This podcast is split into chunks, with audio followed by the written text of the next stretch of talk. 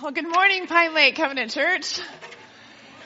Hi, good morning. My name is Pastor Becca, and uh, it's just such a great, great joy to be here together this morning. It is uh, extra joy for me because I have been um, preaching and traveling a lot for my other job, and so when I finally get the chance to be here in my home church, I am filled with joy. So I'm excited that we are getting to preach on joy in this wonderful um, series on being joyful. And it actually works out really well for me because my middle name is Joy. Rebecca Joy. And so, you know, that was really fun growing up because whenever I was grumpy, my sister would say, you're not living up to your middle name.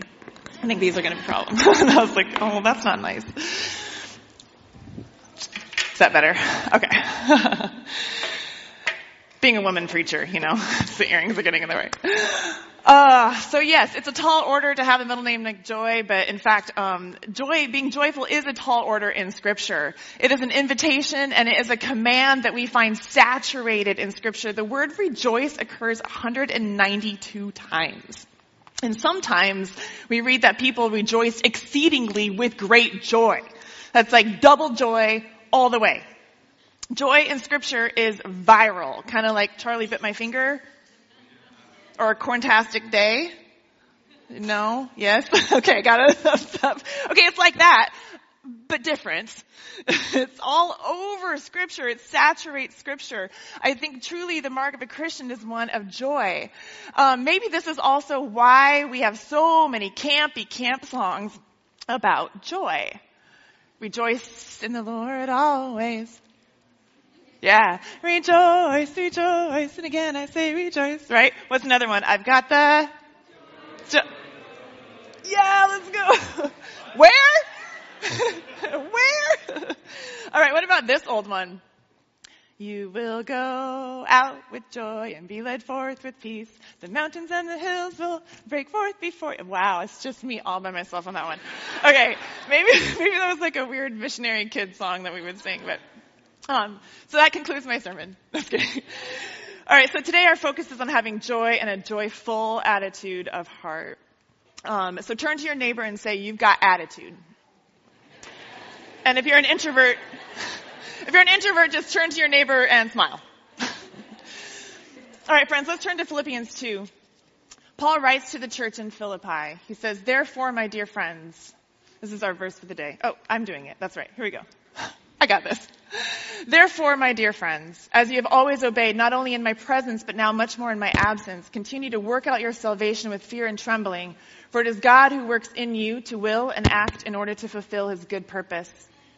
Do everything without grumbling and arguing, so that you may become blameless and pure, children of God without fault in a warped and crooked generation. Then you will shine like Shine among them like stars in the sky as you hold firmly to the word of life. And then I will be able to boast on the day of Christ that I did not run or labor in vain. But even if I am being poured out like a drink offering on the sacrifice and service coming from your faith, I am glad and rejoice with all of you. So you too should be glad and rejoice with me. So this morning we're going to unpack some pieces of this and I want to focus on two things about having a joyful attitude. What steals our joy and thus causes the mumbling and the grumbling he mentioned, right? And what gives us joy and thus causes our shining. Grumbling and shining. I thought about calling this sermon the shining, but I'm like, maybe that's not a good idea. so joy grabbers and joy givers. Our primary joy stealer is envy. A primary joy giver is mission, being on mission together. So we're going to start with the thief, envy. In our first verse, Paul says to do everything without grumbling or arguing. Is that kind of hard? Children? wow, right? In my house, we are not allowed to say the F word. Now you're like, not a shocker? Let me be clear. F stands for fair. In our house, we are not allowed to say the F word. It is not fair, does not belong on our lips because it's a grumbly, mumbly, poisonous word of envy. Now how easy it would be, we're also not allowed to say the other F word too, by the way. Just in case you were wondering. Now, how easy it would be for Paul to say the F word, right? This, it's not fair. Remember, as Pastor Austin and, and friends have been preaching, Paul is writing this whole um, letter to the Philippians, for Philippi in jail. How easy it would have been for him to think, gee, it's not fair. I am stuck here in jail, suffering, right? Well, John and Mark and Thomas and Mary and Mary and Mary and Mary are off preaching and evangelizing and in their homes with their families. But that grumbly toxin of envy did not grip Paul at all. It did not steal his joy. In fact, he says he rejoices that he is being poured out like a drink offering.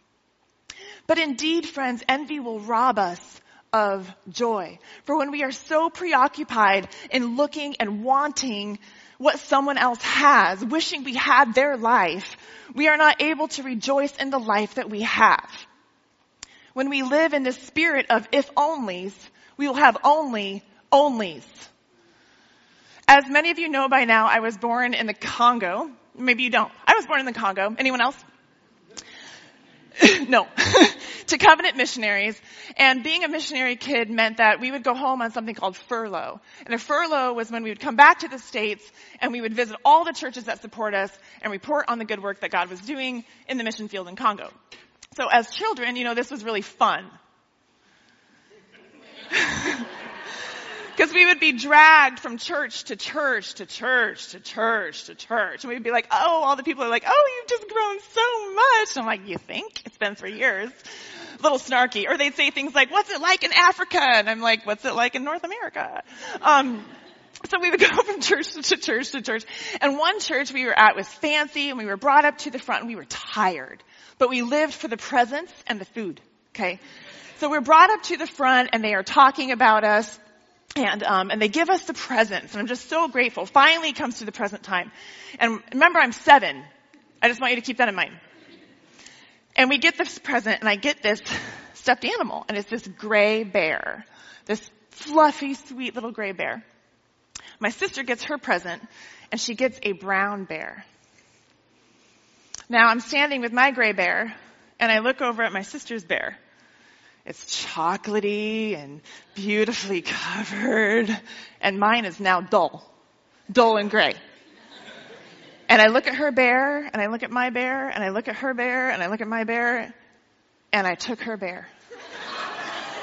I have never wanted something more in my entire life than my sister's bear. I take her bear, she takes it back. I take her bear, she takes it back. And now we are pulling and grabbing and grabbing and pulling and crying and screaming and kicking and hair pulling right underneath the cross with my parents just freaking out because I wanted her bear. She had a better bear. Friends, what's in your neighbor's hands? Does someone have a better bear? Is envy robbing your joy? Now, I've come a long ways from bear grabbing. Yet I haven't, right? Still to this day, someone has a better bear and I want it. I too often struggle with thinking contemptuous thoughts about other people's homes, vacation, life, spiritual life, people's ability to eat gluten, sugar, yeast, and caffeine without a price. Who are you? Who are you people? I want that. What do you envy? Cars with greater horsepower than yours? Golf scores? Jobs? Obedient children? We are only a click away from wanting, I don't, I don't want that. You're great. Friends, we are only a click away on social media from wanting other bears because social media beckons us to come and see what you should have. Now, Proverbs says that envy rots the bones and destroys the soul. Wow. There's a sentence. In the words of Jonathan Edwards, envy drains all joy out of your life. Never underestimate the spiritual power of envy, friends. The late and great Tim Keller preaches on envy. He says, how do you know that envy is in your life? When nothing is good enough. When nothing is good enough. Envy is a vacuum pump on joy. It will literally suck the joy out of your life. Now, I believe this joy grabber is best illustrated through the story of the prodigal son in Luke 15, displayed in the narrative of the elder brother. Now Jesus tells this story of the younger son, right, who goes and asks his father for an inheritance early. The father gives it to him. He squanders all of it. He comes to a point where he's homeless and he's starving. And he thinks maybe I'm going to go home. Maybe my father will, will give me a home as a servant and I can at least be fed and live. And he heads home. The father sees his son that was lost far away, right, and runs to him, bestows on him all these lavish, beautiful gifts, pulls him into the house, and throws a magnificent feast, killing the fattened, la- the fattened calf. And it's a grace-laced party. And there is rejoicing. For our purposes today, we're focusing here. Then envy makes an, appoint- an appearance. Verse 25 says, Meanwhile, I love that. Meanwhile, the older son was in the fields working, and when he returned home, he heard the music and dancing in the house and asked one of the servants what was going on. The servant replies, Your brother is back, and your father has killed the calf, and, and we're preparing this great feast, and we are celebrating because of his safe return. The older brother became angry and refused to go in. So his father went out and pleaded with him, but he answered his father, look, all these years I've been slaving for you and I've never disobeyed your orders. And yet you never even gave me a young goat so I could celebrate with my friends. But when this son of yours, who has squandered your property with prostitutes come home, you fill the fat, you kill the fattened calf for him. Well, envy so the servant goes out to him and he says, Hey, dude, there's a party going on. Come in and celebrate. And the older brother, it says, became angry and refused to come in. His response to his father reveals, friends, that envy had taken a foothold in his heart, right? He is complaining and he is grumbling. He says, look, all these years I've been slaving for you and you've never given me this or that, but now you give my brother this really nice bear and he doesn't even deserve it. And so, envy binds him to the back door of joy. But he is invited. He's invited twice, in fact. There is feast, there is dancing, there are people shining like stars in there. There's rejoicing, there's some sick beats being laid down in that house. Does he come in and rejoice? Now, as Pastor Mark preached about a while ago, Jesus leaves the parable open like that. We don't know. Jesus purposely leaves it open so the listeners have a question and an invitation. Will you come in? Will you come in and rejoice with me? Will you share my joy? The Father asks us. Or will you let envy chain you to the back porch of the party? It's open-ended. We don't know what the elder son chooses, but we do know, in fact, how it ends. Because the parable was spoken as a point to the religious leaders, the Pharisees who hated Jesus, who is represented by the Father in this story. They are to rightfully see themselves as the elder son in the story. For they despise Jesus for loving and rejoicing with the younger sons, the lost children who were coming home to him the ones that he went out to get, the ones they were labeling as outsiders and sinners and foreigners and unclean, those on the underside of power, the Gentiles, the foreigners, the ones who did not work as hard for righteousness as they did. Yes? And so we see that the elder brother did make a choice. The elder brother, the religious leaders did not come in to the party. They did not rejoice with the father in finding the lost. They let envy take a foothold and then a chokehold. And instead of shining like stars, they entered into darkness and killed the father. Oops, I'm going the wrong way. Matthew 27:18 says, "It was out of envy they handed Jesus over to be killed." Let that sink in for a moment.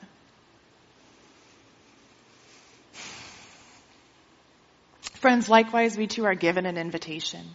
We can remain at the back door, just inches from heavenly celebration, from a life and life to the fullest. We can let envy dominate our life and rob us of all joy and lead us into anger and darkness and a refusal to take hold of the word of life and hold on to Jesus. Or we can receive the invitation to life of rejoicing with the Father that can permeate every aspect of our life and make us shine like our stars. The invitation is ours. But are we sitting just inches from the door? What's keeping us there? Let's look again at our Luke 15 story, right? So we have our joy grabbers and we have our joy givers. And the joy giver is also clear in this story. I would say we have joy when we participate in being on mission together. So back to our verse, our story, right? The son is outside the party and the father goes to get him. Now I love that right there, because we always talk about the lost son as the first one, right? The, the, the younger one. They're both lost. So God is always reaching out to his lost children. He's always pleading with us, forever extending the invitation to us to choose life. He says always in scripture, choose life. See, I lay before you blessings and curses, life and death. Choose life. He pleads with us.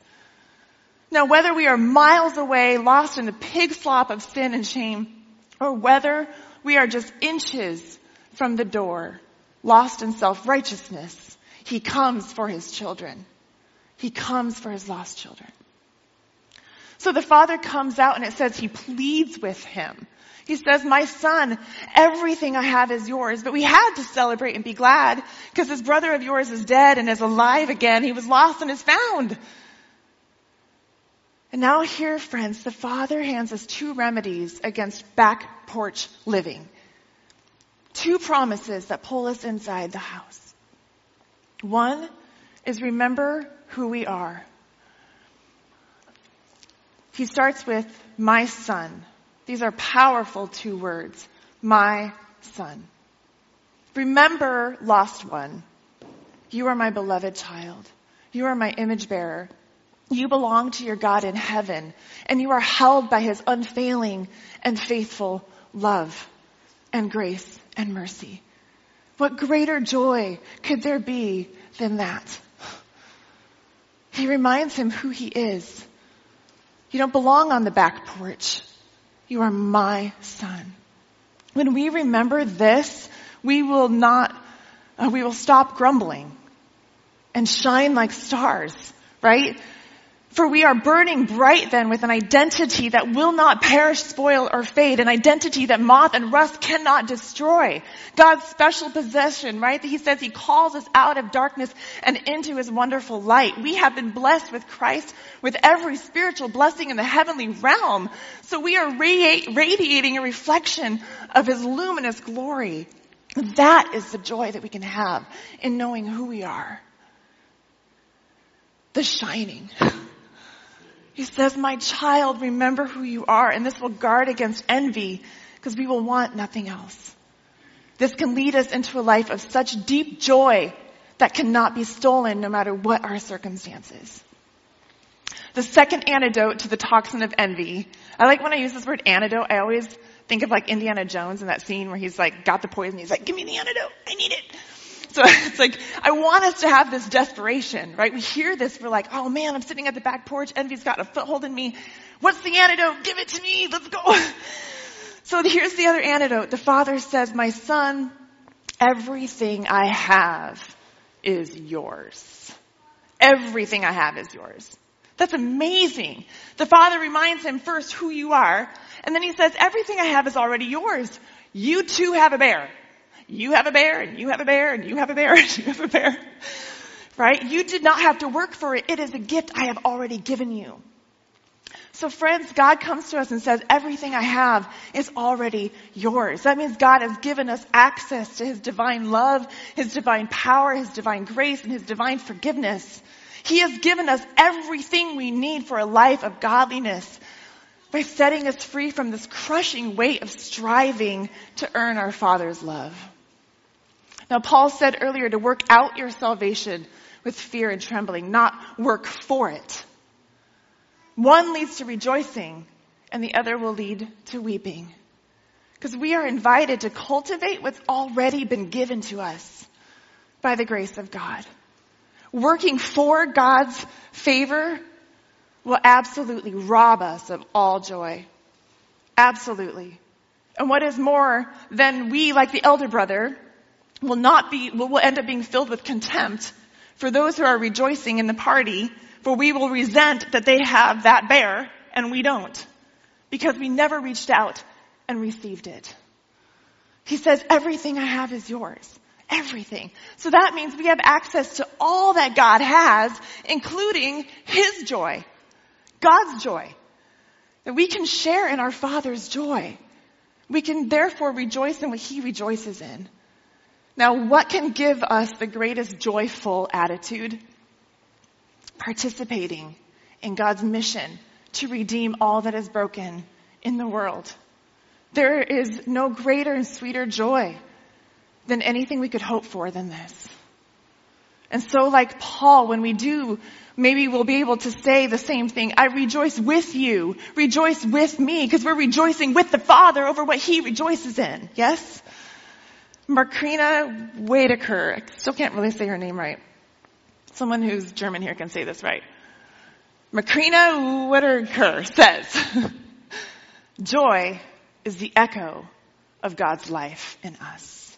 Isn't that beautiful? Joy is the echo of God's life in us.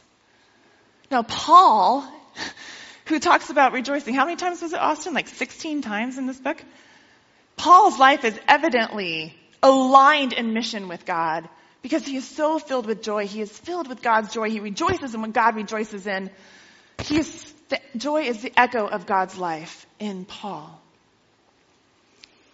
because he is aligned with God's mission. Now, I appreciate that the kids put the dishes away. I do. But when they put pots and pans away, they do so like raccoons on mess. Now, when I open the cupboard, everything falls out and hits me. It's not aligned well. Now, Rob puts the dishes away like a Scandinavian architect. So when I open those cupboards, everything is aligned and nothing is falling on me. And I have great joy from not having to duck from falling lids. Alignment. I recently found a physical therapist, thanks to the Bridges family and Kyle. I came into his office complaining of everything. Everything. I've got this and I've got this and I've got this because I'm old now. I've got pains in my neck, my arm, my foot, my earlobe. And uh, he says, oh, okay. And he gives me a couple things to do. And I thought that he was going to give me specific instructions for each specific pain that I was going to have to work through. This exercise and this exercise for this kind of thing. And he says, actually, all you have to do is align your hips. He shows me a, we see some people nodding. You've been there. He shows me some simple exercises and he promises that all these various pains in my body will stop hurting if I did this one thing regularly. And I laughed. I was like, no way. How can this exercise help this and that? I don't get it. But I did it because Kyle and Evie told me to and they're kind of bossy. and would you believe? He was right.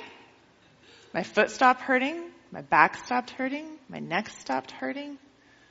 It was all connected with my alignment.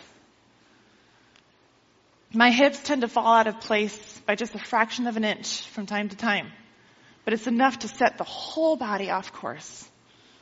But when I align my hips, my body rejoices.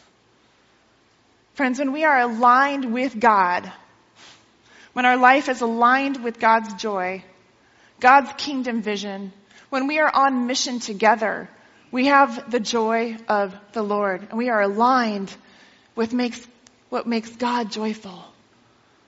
When we dream for what God dreams for, when we hope for what God hopes for, when we long for what God longs for, when we participate in what God is about, doing justice and loving mercy, honoring the marginalized and feeding the hungry, welcoming the stranger, fighting for the oppressed and reaching the spiritually lost, then we will find ourselves in a really joyful party, yes? When we get our spiritual hips into place, we can do the kingdom Macarena. or the floss, whatever you, you do. When we are in alignment with God, we see what the Father is rejoicing about. And we want to too. We see what is making God joy filled and we will rejoice. When we hear music of the kingdom notes being played, we will want to sing along, right? When we feel the beat of those kingdom rhythms, we are going to want to drum too. When we see those kingdom moves, we are going to want to dance too. We will want to get off that back porch and join the party. Yes? God says, all I have is yours, including this never ending well of joy that belongs to God. So we ask ourselves, what makes God joyful? And we join in that. Friends, we have like this all access pass to the joy of the Lord. And it will be our strength. It will be. God offers us all this exact same invitation, beloved children. He says, all I have is yours. You are my child. Come in. We can sit outside the back porch and let envy steal and rot our bones or remember who we are, all that we've been given. Come in and dance with the Father that the lost have been found. Align with God in mission and the joyful celebration of all of his resurrecting work in the world, no matter where we are, no matter how old or how young, how mobile, whatever we've been through, we are invited and we can participate in what God is doing in the world and be filled with his joy. So Paul encourages us today, rejoice with me. I rejoice with you. Join me and come in and shine like stars. Let's pray. Holy God, we, um, gosh, we confess there are so many times we have just found ourselves sitting at the back porch sulking, wondering where to find joy. So many things keep us there. Envy for sure is one of them. Works-based righteousness another. God, we, we know, we know you, we see you, and we see this in scripture that you come for us and you come for everybody, no matter how far away or how close we are. You plead with us to come in and join the party. What's going on in, in your home, God, is joyful celebration of your redeeming work in the world. And we are so grateful that you invite us to participate. Father, release us from the shackles of sin and things that keep us from joining you, from being filled with your joy and finding our strength therein. Father, thank you for this invitation to life, to choose life God, this morning, I know that there's there are souls here, there are people here, God. We are here, maybe still sitting on that porch, and we have not heard you invite us. And maybe this is the first time we've heard your voice invite us and say, Come and join me and have life and life to the fullest and have joy that will fill your heart. And God, this morning, we, we want to say yes to that. Friends, if that is something, if something is in your heart and you said, I have not come in, I have not accepted this invitation to a joy-filled life with God, I have not accepted the grace that is offered to me, freely given to me by our Father in heaven through Jesus, his sacrifice for our sins and cleansing us from unrighteousness and saving us from death and bringing us to life. If you have not received that invitation today, I urge you to pray, yes, God, I hear your voice. I am coming in to join this party. Yes, God. I received your invitation. If you have said that in your heart just now even, yes, God, I am coming in. Thank you for finding me. Will you please look at me? I see you. I see you.